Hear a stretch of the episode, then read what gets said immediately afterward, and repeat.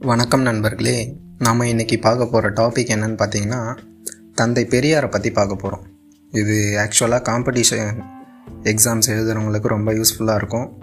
மற்றபடி பெரியாரை பற்றி மேலோட்டமாக தெரிஞ்சுக்கணும்னு ஆசைப்பட்றவங்களுக்கும் இது ரொம்ப ஹெல்ப்ஃபுல்லாக இருக்கும். தொடர்ந்து இதை கேளுங்க. தந்தை பெரியார் அவரோட முழு பெயர் என்னன்னு பார்த்தீங்கன்னா ஈரோடு வெங்கடப்ப நாயக்கர் ராமசாமின்றது தான் முழு பெயர் அவரோடது. இவரோட பிறப்பு அதை பற்றி பார்ப்போம். ஆயிரத்தி எட்நூற்றி எழுபத்தொன்பதில் செப்டம்பர் பதினேழு ஈரோட்டில் வெங்கடப்ப நாயக்கருக்கும் சின்னத்தாவை அம்மாளுக்கும் பிறக்கிறார்.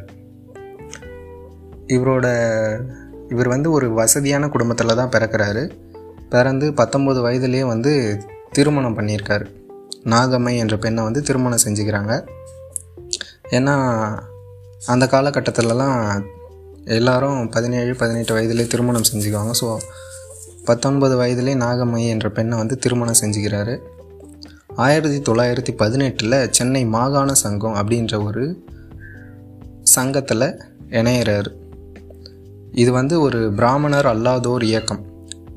காங்கிரஸோட பின்புலத்தில் இந்த இயக்கம் தோற்றுவித்ததாக கூட வரலாற்று ஆசிரியர்கள்லாம் சொல்கிறாங்க இதில் வந்து பார்த்திங்கன்னா பெரியார் தி திருவிக்கா அவர்லாம் இருந்திருக்காரு. ஆயிரத்தி தொள்ளாயிரத்தி பத்தொன்பதில் பெரியாரோட செயல்பாடுகளையும் திறன்களையும் பார்த்த ராஜாஜி என்ன பண்ணுவார்னா அவர் வந்து காங்கிரஸில் இணைச்சி விடுவார். ஆயிரத்தி தொள்ளாயிரத்தி இருபத்தி ஒன்று காலகட்டம். அப்போல்லாம் பார்த்தீங்கன்னா இந்தியா ஃபுல்லாக ஒத்துழையாமை இயக்கம் நடந்துக்கிட்டு இருக்கும். அதிலோட ஒரு பகுதியாக கல்லுக்கடை மறியல் தமிழ்நாட்டில் நடக்கும். இதில் வந்து அவரோட வ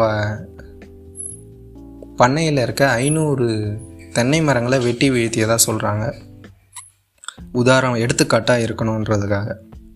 ஆயிரத்தி தொள்ளாயிரத்தி இருபத்தி ரெண்டு இருபத்தி மூணில் சென்னை மாகாண காங்கிரஸ் தலைவராக இவர் தேர்ந்தெடுக்கப்படுறாரு. சென்னை மாகாணத்தோட தலைவராக காங்கிரஸ் தலைவராக இவர் தேர்ந்தெடுக்கப்படுறாரு. தேர்ந்தெடுக்கப்பட்ட உடனே ஆயிரத்தி தொள்ளாயிரத்தி இருபத்தி நாலில் கேரளாவில் வைக்கம் என்ற இடத்துல வந்து ஒரு பிரிவினர் வந்து கோயிலுக்குள் அனுமதிக்கப்படவில்லை என்ற ஒரு செய்தி கேள்விப்பட்டு அங்கே போராட்டம் நடக்குது. அந்த போராட்டத்துக்கு இவரும் போகிறார் இவருடன் வந்து யாருன்னா ஜ ஜோசப் ஜார்ஜ் ஜோசப் அப்படின்றவர் வந்து போயிருக்காரு. இந்த போராட்டம் வந்து வெற்றி பெற்றிருது